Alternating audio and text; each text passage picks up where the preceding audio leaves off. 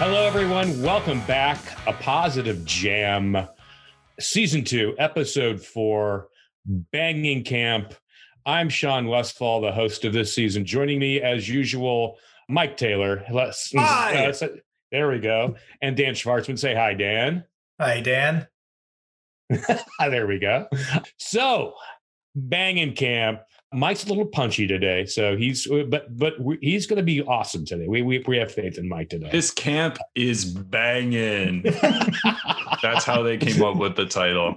that teases up right there. I think that's pretty much. I guess my question regarding Banging Camp is what function does this song perform in the narrative? And I guess it's some of it's pretty clear, but I'm just guess I'm wondering if if either of you have any thoughts about how this song functions in this sort of narrative. Or if you don't like that question, for God's sakes, ignore it and answer the question you want to answer.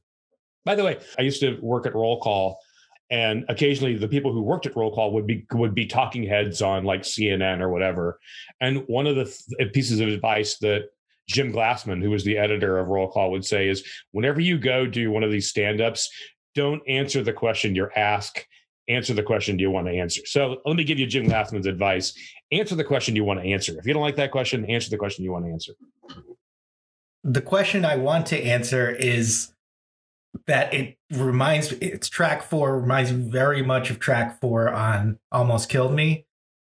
There's nothing wrong about this song, but it doesn't excite me the same way that the first three tracks do. It's not. It's a. It's like a solid album track. That's most people are DJs, right? Most people are DJs. Yeah, thank you. Yeah, sorry. It's just like a, s- it's kind of crunchy. I, I remember using that word last time. Crunchy guitars. It's well constructed. It's got good melodies. It's got a lot of interesting things going on. At the same time, just never hits into a higher gear for me, which is interesting because I think I have not done the, you know, I imagine that I will learn about the full narrative as we analyze the songs. Like I haven't pieced them to in my head. So I don't remember if there's another where the chronology is or if there's a twist where things go downhill. But you know, this is more climactic from the narrative sense, I would think, as the as a baptism, or at least as a sta- you know a trial baptism or something. And so uh, it seems more important to the narrative than it does as a great song. It's a fun song. There's some good lines. There's some good stuff going on, but it's not quite hold steady in fifth gear cruising down the highway. right right right mike you have any thoughts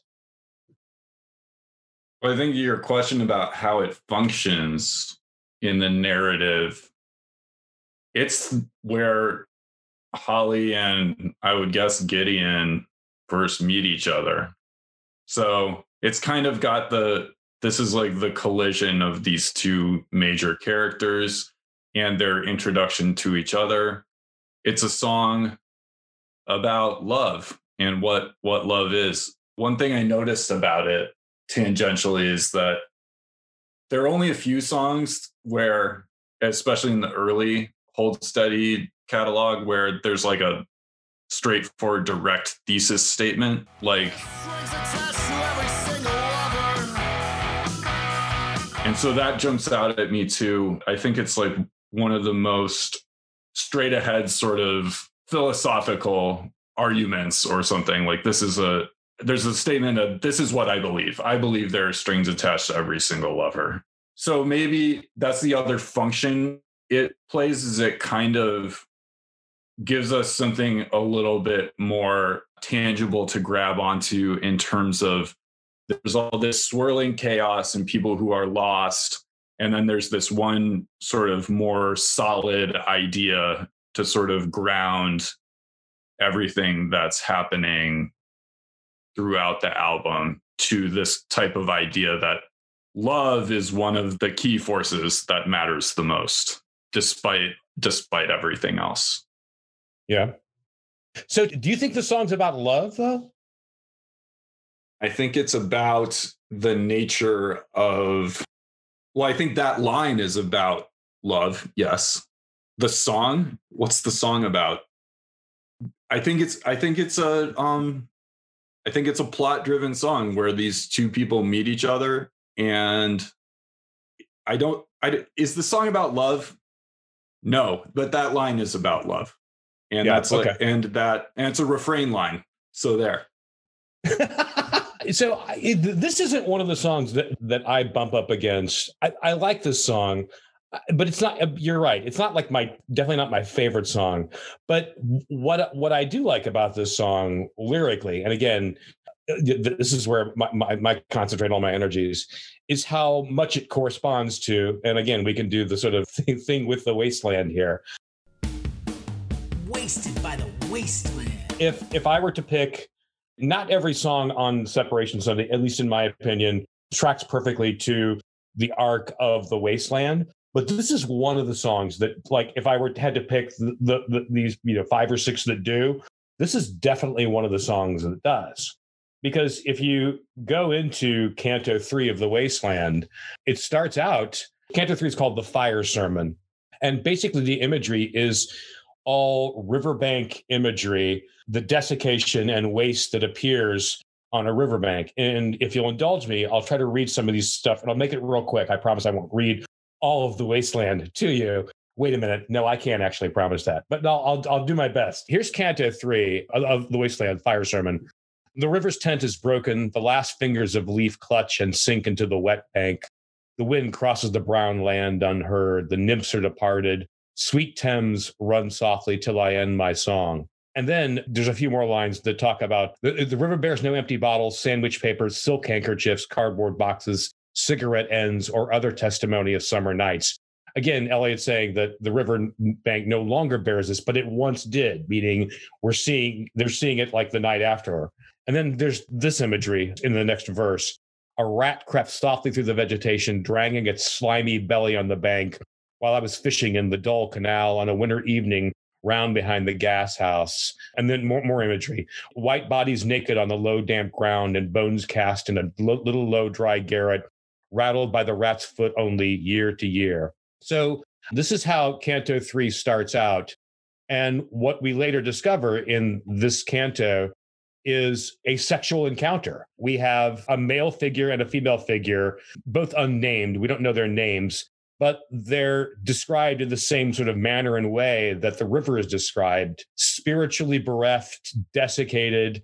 And the physical encounter is a quasi violation, and that this woman is going to be a victim of this man. Again, she seems rather aloof, and, and there's language and imagery that talks about how she feels afterward. But and she seems rather aloof and uncaring about about it afterward, as if it's just something that, you know, it's just another banal occurrence in her life of all the songs on this album that correspond to my theory and my thesis that it's an analog of the wasteland this is one of them because we see we meet holly at the beginning talking about love and what she ends up doing is being on the river and the imagery around the river is dark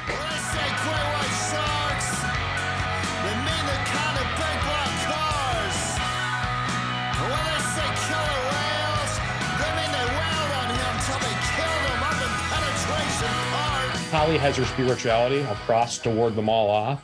But yeah, she meets this person, this sort of charismatic person who, quote unquote, and I'll put that in scare quote, baptizes her. But it seems more like it's an inter- introduction to drugs and drug culture and what happened and, and the kind of things, the nature of the kinds of things that happened down on the river than it is about about love. Because we see her afterward you know, I saw her at the party pit. Yeah, she was shaky, but still trying to shake it, half naked and three quarters wasted. She was completely alone. So, per my theory, that this has a lot. This album has a lot to do with the wasteland. Yeah, this is one of those. And again, it, melodically, it's it's not like one of their best songs, but lyrically, there's a lot going on here, and I guess it's so that's why it sort of attracts for me. No, that was awesome.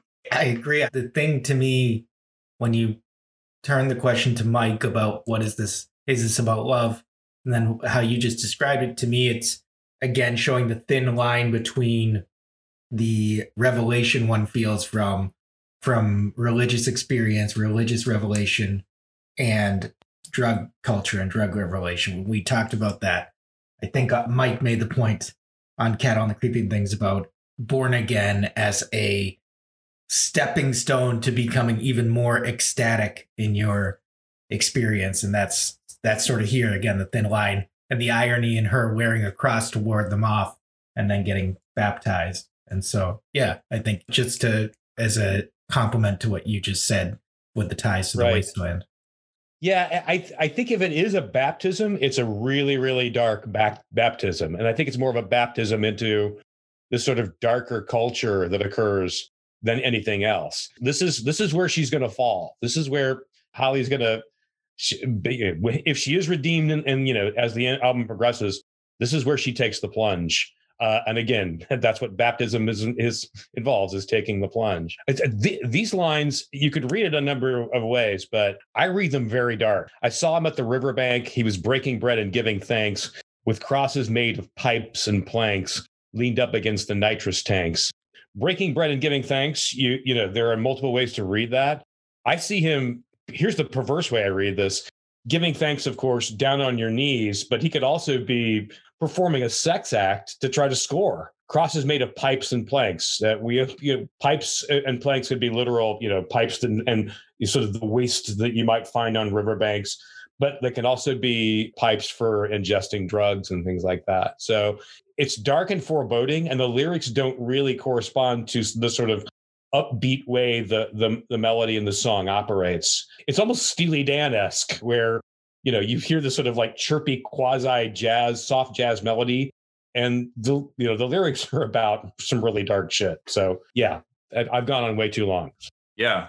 I think what you're saying is really compelling. I thought that for some reason I always thought this song was a little less serious than that. Maybe it's the title, Banging Camp, which I always made me think of like American Pie and Band Camp. And Oh, and this one time at band camp, I stuck a flute in my pussy. but now the way Sean's describing it, it's a camp like an encampment and it's like a dangerous place. And the banging is not like fun banging. It's like no gross, bad, unpleasant banging. and it's even the phrase even the word banging bang i mean there are multiple ways to read that. There's this pejorative sexual way. But william burroughs in naked lunch and throughout his literature talks about injecting heroin as bang i need a bang that kind of thing. So that's another way to read it. I could go on all day kids. I got i got a million of them i got a million Well, of them Well, that's what when you mentioned breaking bread and giving thanks, that's what I made me think of someone like cooking up a shot as like Right. a ritual, you know, ritualistic type of thing. But yeah, I think you're kind of bringing me around, Sean. That this, I always thought that for that reason that it had that kind of humorous sort of overtone in the title. That uh, there was something a little bit more disposable about this. But when I read it the way that you're talking about, it comes to life in a sort of different way for me. It connects the I saw this as like more disjointed lyrically because you have the people meeting each other and falling in love and then you have great white sharks, killer whales that like it only sort of all makes sense together if you decide that the banging camp is this sort of more dangerous, scary place as opposed to like a, a summer camp where people make sort of more innocent sexual discovery or something like that, which is like was my reading. Yeah, I think you guys are right. I think when you read about the dialogue, won't you wade into the water with me? You know, there's camps down by the banks of the river. And then the, I went to school in Massachusetts. I like to party on the problem blocks, which I'll come back to later. These are characters, again, kind of from humdrum, clever kids sort of backgrounds who are wading into darker stuff. I think that's that's all quite compelling. And it's just funny how in the, the Hold Steady's world or in Craig Finn's lyrical world, we can listen to a song with a verse about great white sharks, the kind of big black cars, and killer whales, meaning they wailed on him until they killed him. We're like, oh, this is a lighter song. This is like one of the you right know, right right right, This is a happy song. Right. Well, those I mean, that's like some of the funniest stuff. I think it's just incredible. No, the killer killer whales is one of the lines that stands out. The sharks and the black and tans, and Mike and I were chatting about this before we got on. are both callbacks to Lifter Puller's Touch My Stuff off Fiesta and Fiascos.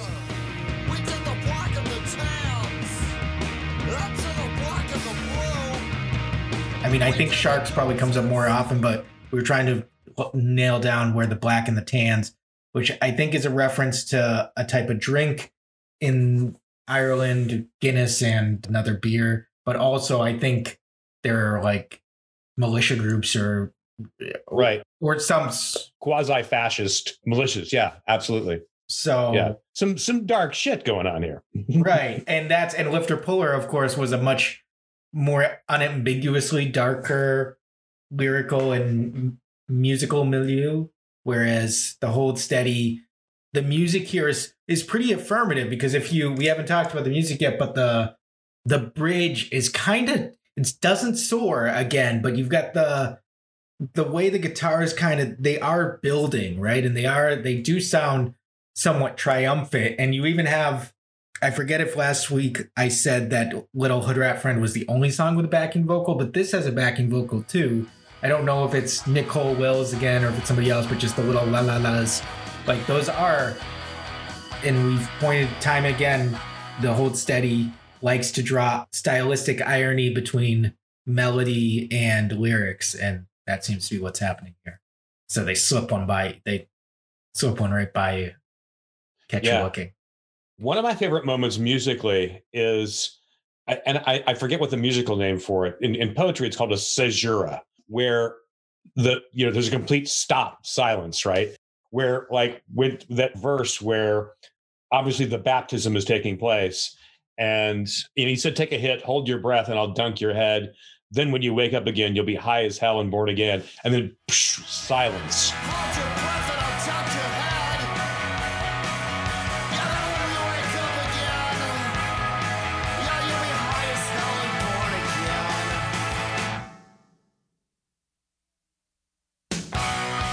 And, and then you know then he picks up with yeah there's strings attached to every single lover.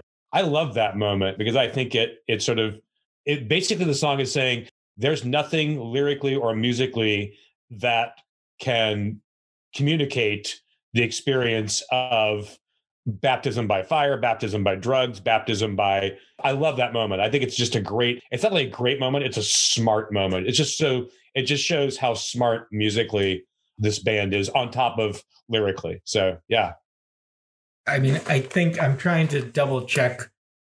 Fermata is how that looks on sheet music. You'll have a pause and Uh-huh. it can be indeterminate length. I'm trying to remember, obviously, the song that's coming to mind. The Beach Boys did it on a couple songs, including Good Vibrations, where they stuck in these big pause. Or the previous song before Good Vibrations was Little Girl I Once Knew, I think it was. It was it was like a single before as they were ascending. Look out, babe.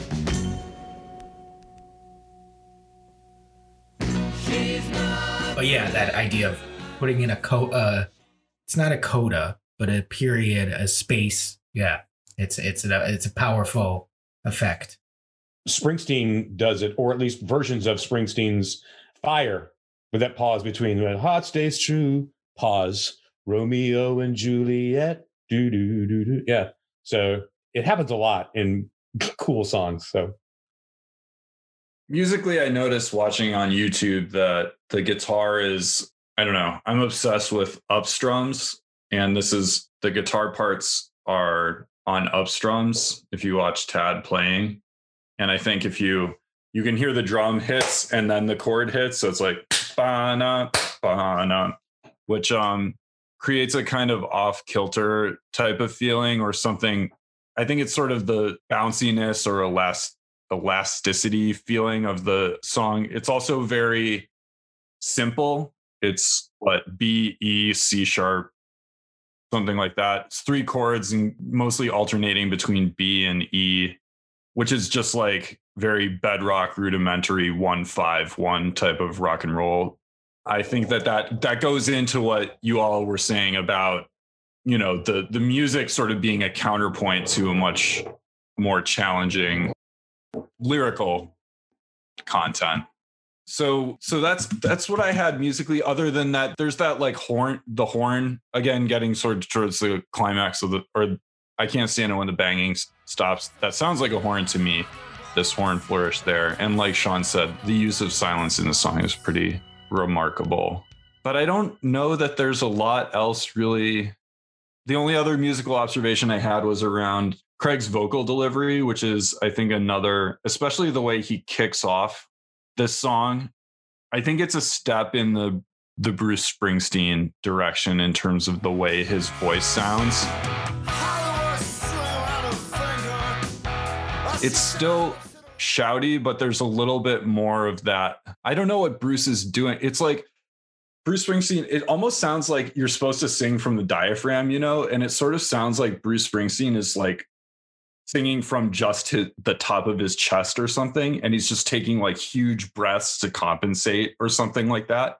So the air is like forcing its way out of Bruce Springsteen's lungs. And I think maybe that's partly where Craig Finn has some affinity for him because he's also just like a very forces the air out of himself when he's shouting or singing. But increasingly, the more I listen to that opening singing sound sounds like Bruce Springsteen, maybe like one of the early, more deliberate moves in that direction in terms of Craig's delivery. There's something a little more Springsteeny about this, maybe even lyrically too. These sort of star-crossed lovers type of thing. I love jumping. This is a good one to pogo to. So it's a good musically. That's my mu- main musical analysis. Is probably that you can just jump up and down at a show to this, like really, and have a lot of fun. Well, his voice, there's a pronounced holly to the beginning where he's got, you can hear it in his throat. And it seems there's a little bit more swagger in the vocal. He is singing, but it's still in the, it's still not going to fool anybody for Adele or something, right? It's still very much Craig Finn. And so, yeah, I, I like that. And then I, you were talking about the horns that there's the bridge where they, you know, the guitars really are driving the bus and that's i think also where th- then they go to the bridge and you can kind of hear the piano pounding away i think i could have misheard that because there's also an organ sound in there. And then they sort of build back. You can sort of see a marching band playing this right? You could see a marching band reassembling themselves on the field during the bridge as the horns start to play and emerge. And that's where to mike's point about you know the american pie parallel and the you, there's going to be another song in this album where there's that feeling of like fun time low stakes which is ironic given everything sean has especially raised about the lyrics but there that's that's how it feels the same way that again most people are djs we talked about as being sort of a party song like just mir- musically this is fun and it's it's doing a lot lyrically with trying to connect to grew up in denial, went to school in Massachusetts, is pulling on the Hostile, Mass. chord. Dig those awkward silences, goes to Hornets, Hornets. Black and Tans and Sharks, we've already mentioned, like they're tugging at a lot of different strings that, sorry, I didn't mean to get here, but that attach and tie it all together. And so, what the song's doing, that's part of the story. both of you referencing how Craig starts the song, both lyrically and musically, got me thinking about a quote. And this is why, I mean, this is one of the many reasons why I think Craig Finn is a great songwriter. But I once read an interview with Paul Simon talking about songwriting. And he said that one of the things he tries to do when he writes a song is he tries to start the song with a tangible image, like something you can see in your mind's eye.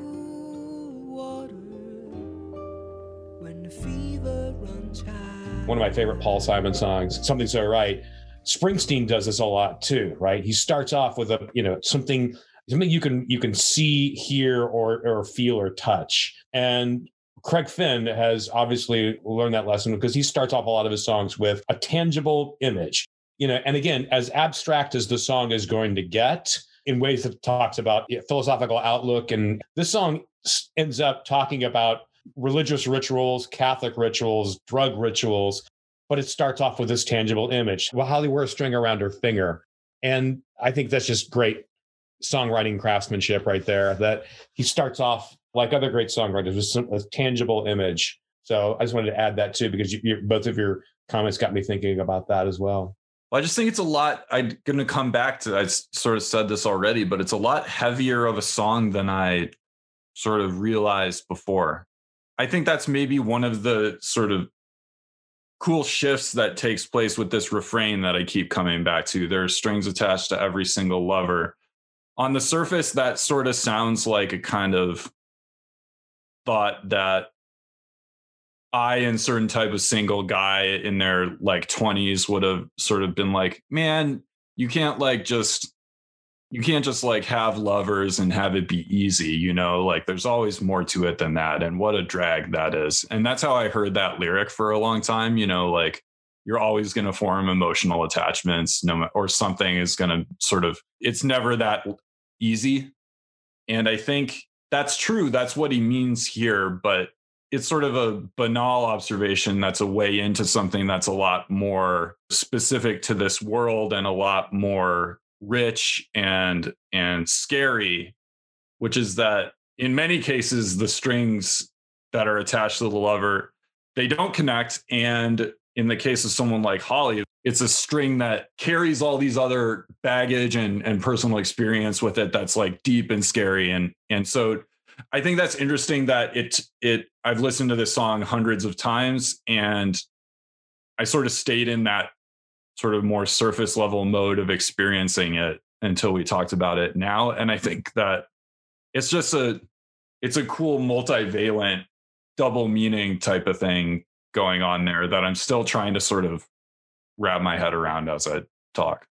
Yeah, you know, it's it's the more I think about that that line, and I'm you know I'm glad that you keep bringing it up. The more I think about that, this is so characteristically Holly's attitude. That you know, again, and we and we talked about this in the, in previous podcast this season. How the narrative focus on Holly talks about how she falls in love with everything she's connected to everything and she she wants to connect to everything she wants to you know she falls in love with the scene she falls in love with the music she falls in love with everything. And this is just another these images are sort of emblematic of holly's attitude that you know unlike some people who can untie the strings or for whom there's no connection holly's connected to, to everyone right? She's connected to everyone she's been with.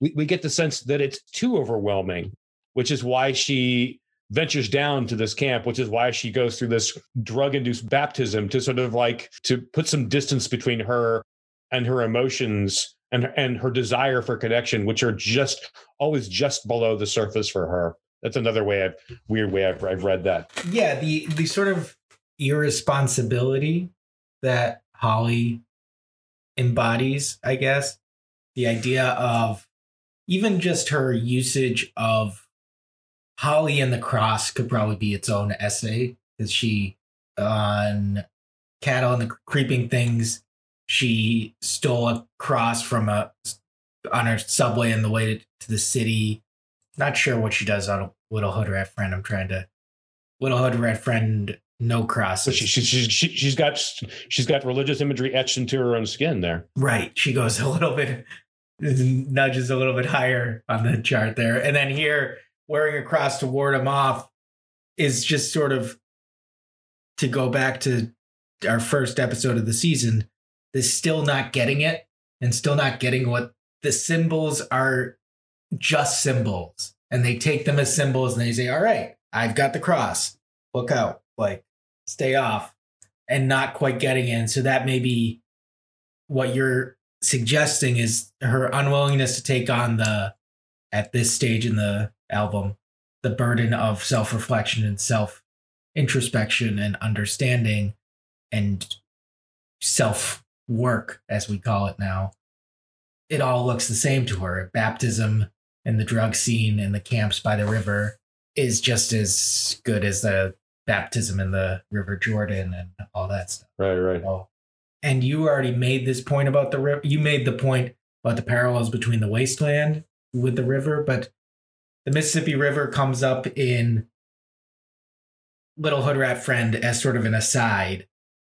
And it becomes the, the Mississippi becomes a character in both this album or a key setting. Maybe I should not exaggerate in this album, and it'll show up time and again in the Hold Steady going forward and the Mississippi River is indeed a river, as uh, we were chatting about earlier, and it's such a. I just you know, as a geography nerd, as listeners may recall from last season, like that's a opening of a big theme here of the connection, a big part of Minneapolis, and a big connection to their surroundings and to all the things that a river can be. It could, you know, it can be the lifeblood of a city, but it also can be a staging ground for some shady things. And in Little Hood Rat Friend, it's played more for. We talked about the irony of the narrator protesting too much, but there's also the drinking under the railroad bridge, and that was sort of triumphant. But the beginning of the night, something might go well, and by the end of the night, you may be by the nitrous tanks and dunking your head in the water with sort of a gnarly crowd. Right, right. I, I love your mentioning of the river as becoming a character because I think I completely agree. It's going to become a character on this album, as we're going to see in a couple songs, but also because, I mean, you know, if you delve deep into symbology and mythic symbology and archetypes, Jungian archetypes, and how the human mind processes these things, rivers are just huge in literature in, in in the bible in mythos in i mean there's they're just tremendous and huge. And i don't think I, I don't this is another reason why i think craig finn is just so gifted. I think he intuitively understands that he's tapping into something much deeper consciously and subconsciously by making the river so you know the mississippi river such an important part of his milieu. I mean, let's face it, it, it as you as we both know, it, it pops up everywhere. So um, yeah, I, just, I I love that. So, Mike, Yeah. it's great. It's better than I thought. I love Daniel's point about the sort of abuse of the imagery, a sort of applying symbols to your own selfish utilitarian purposes, to alternate purposes than what their full intention and what their pure use is. I think that was really well made. Uh, I have nothing to add on Rivers. Definitely super important. I think we've reached that point in the podcast where we start sharing our golden nuggets. Do we do we have golden nuggets to share? Uh, uh, Dan, do you have any? I've got a few. Yeah, T- theaters. Theaters is an important image for Craig, an important setting. Listen to the back of the theater. I think they really love one another. Who knows what that could mean? But uh, Oh, I think we know. They're drowning out the movie with their lip smacking, you know? what? There's lip Yeah. smacking going on. There's all kinds of smacking going on back there. Lips that's- is just the beginning, my that's friend. That's where the question mark was. That was where the question: How far does the smacking go? But the yeah. The smacking camp. so theaters go back to the swish and it's just uh it's something that here as we record in early 2021 who knows whether movie theaters will be the same uh right. after covid but that's something that comes to mind the I like to party on the clobber box, and I can't stand i didn't know that was the line until today i always thought that was on the clever bus i always thought that was a throwback to clever kids On The clever said, bus. Hi, I like to party on the clever bus. I just to me that's a better line personally. I would Craig, feel free to like update. I, I like just- to party on the clever bus. and and who wouldn't? I mean, come on. we all like to well Other buses, not No, not so good. not Cle- not so clever. Not so clever. the last I don't have any musical nuggets, but the last nugget I have is that I'm a very busy man, man. Is just perfect. Like just a Yeah. great line. Cool. M- Michael, your golden nuggets. Uh, yeah. Black and tans. I was a bartender briefly, and you make a black and tan by taking the tan part and pouring it, and then Wait, wait. What Guinness the on tan? top. What is what? What is the tan part? You know the the tan part. You reach back behind the top shelf and you get the tan part. it's an ale. I forget classically what it's. Whatever the Guinness ale is. Um, I attended bar in Tacoma, Washington, and so people would usually have black and tans with Manny's Pale Ale on the bottom. which is like a local sort of microbrew. But in any case, that's what the tan part is some kind of beer. And you can do it. Actually, I think it quickly. My favorite thing to do was a black and blue with a blue moon. I just thought that was like a clever little twist. So you make it the way you make a black and tan is you pour, you know, half a pint of the tan part, which is the beer, and then you use a spoon, or some good bartenders can kind of position the cup. And it's because of Guinness's lighter density that it floats on top in suspension on top of the um, beer, right? There, there's a crooked spoon you can use to sort of cushion the fall of the Guinness so it doesn't mix together in the middle.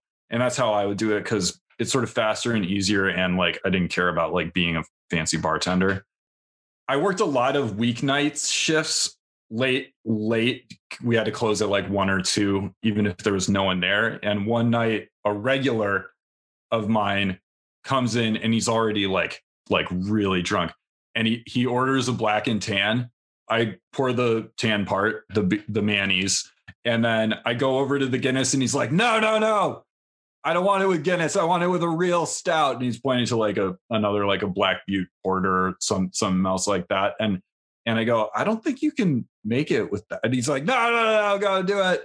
And so then I like, I try like, and I I use like a gallon of beer trying to like appease this dude. I go with the spoon. He's like, "You're not a real bartender. Bartenders don't use spoons when they make black and tans and all this stuff." And then eventually, I just like put like four of the failed black and tans on the bar and just like let him go to town on it. And then he left. He left. He was a nice guy ordinarily, but if he got had a few, he would be a little bit. Uh, Put a few drinks in him, and then he turns crust. into an he asshole. was a little yeah. bit crusty. Yeah. So that's my black and tan nugget. And then I also had high. I like to party on the problem blocks, which I managed to decipher correctly on my list. And I just love that there's, and I think this is what brought me into more of like a lighter frame mind about the song. But it's like, I love a character who this is the first time you're meeting the person and they go, Hi. it's like the very first thing. Hi. I like to party on the problem blocks. Like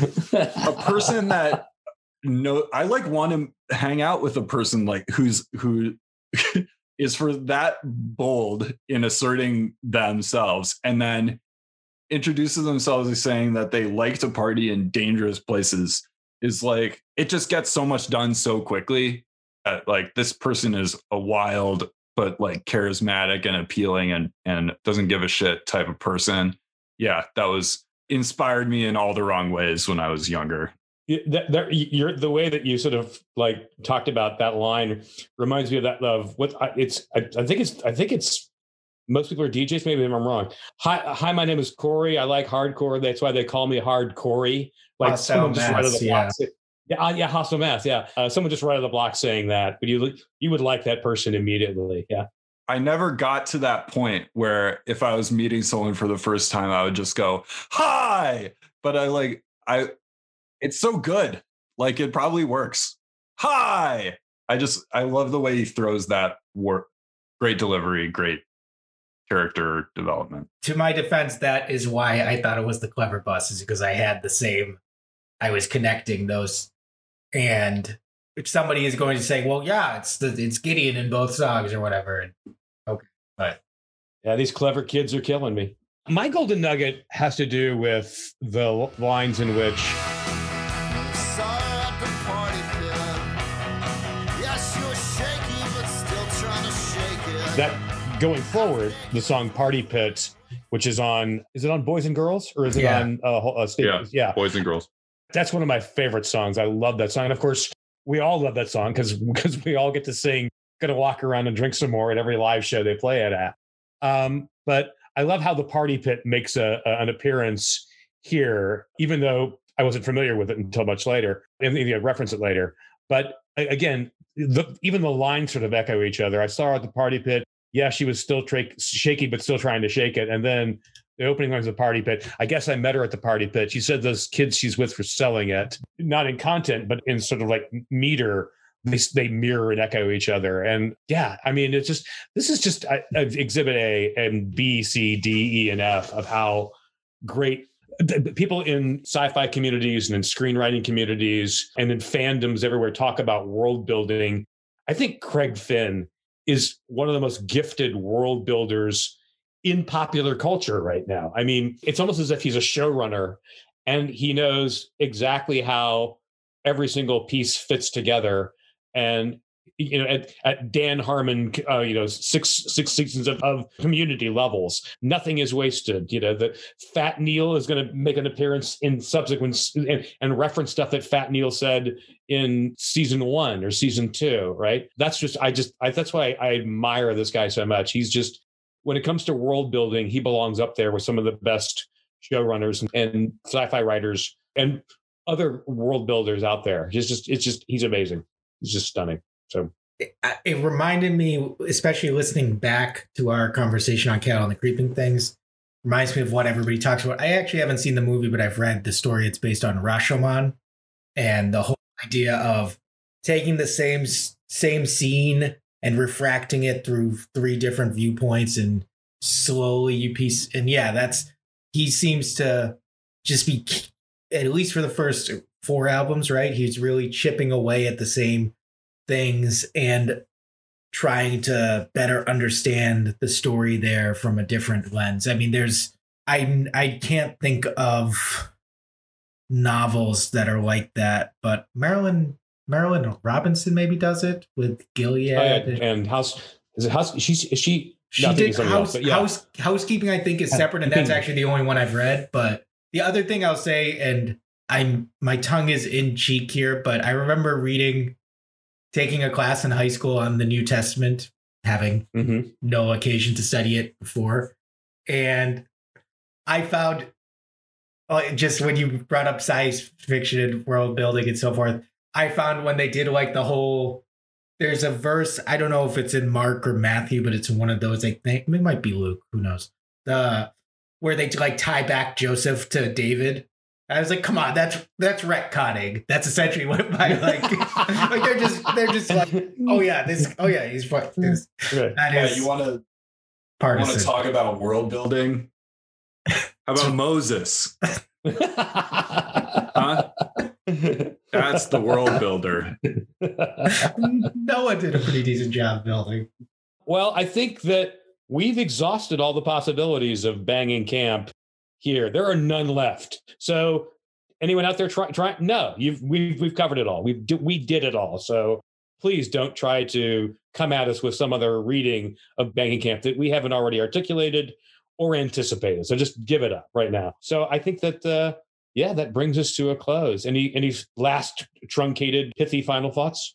What are your experiences having sex in camps, summer camps, riverside camps, tent cities, homeless That- embankments? That would that would be a whole podcast. We'd have to. well, a I'm asking se- the listener, not you, Sean. I'm asking the listeners to share theirs, and then we'll read them on the next episode. That's that's a a wise. str- That'll get them involved. Send in your So- send in your best camp slash banging experiences. we're on twitter cool. mail, mail at shortmanstudios.com you can the, the lines are open Lines are open. Give us a call. Thanks everyone for joining us today. We'll see you next week with episode five, which is shit. What? Why? Why am I blanking on Oh that title? no, I don't know what it is. charlemagne Charlemagne. That's right. Yeah. So we'll we'll talk about that song next week. Thank you for listening to A Positive Jam, as always. All song rights belong to the artists, also as always. We have a special guest joining us for next week's episode, so stay tuned for Charlemagne in Sweatpants. If you ever want to join an episode, or want us to cover anything, or just want to get in touch, shoot us a note on Twitter at Daniel Shortman, at Embrooks Taylor, at Sean Westfall, or email us at mail at shortmanstudios.com. If you've made it this far, leave us a review on Apple Podcasts. It will make you feel better and us too. See you next week for a song that I've long held is the weakest on the album. Can the gang change my mind?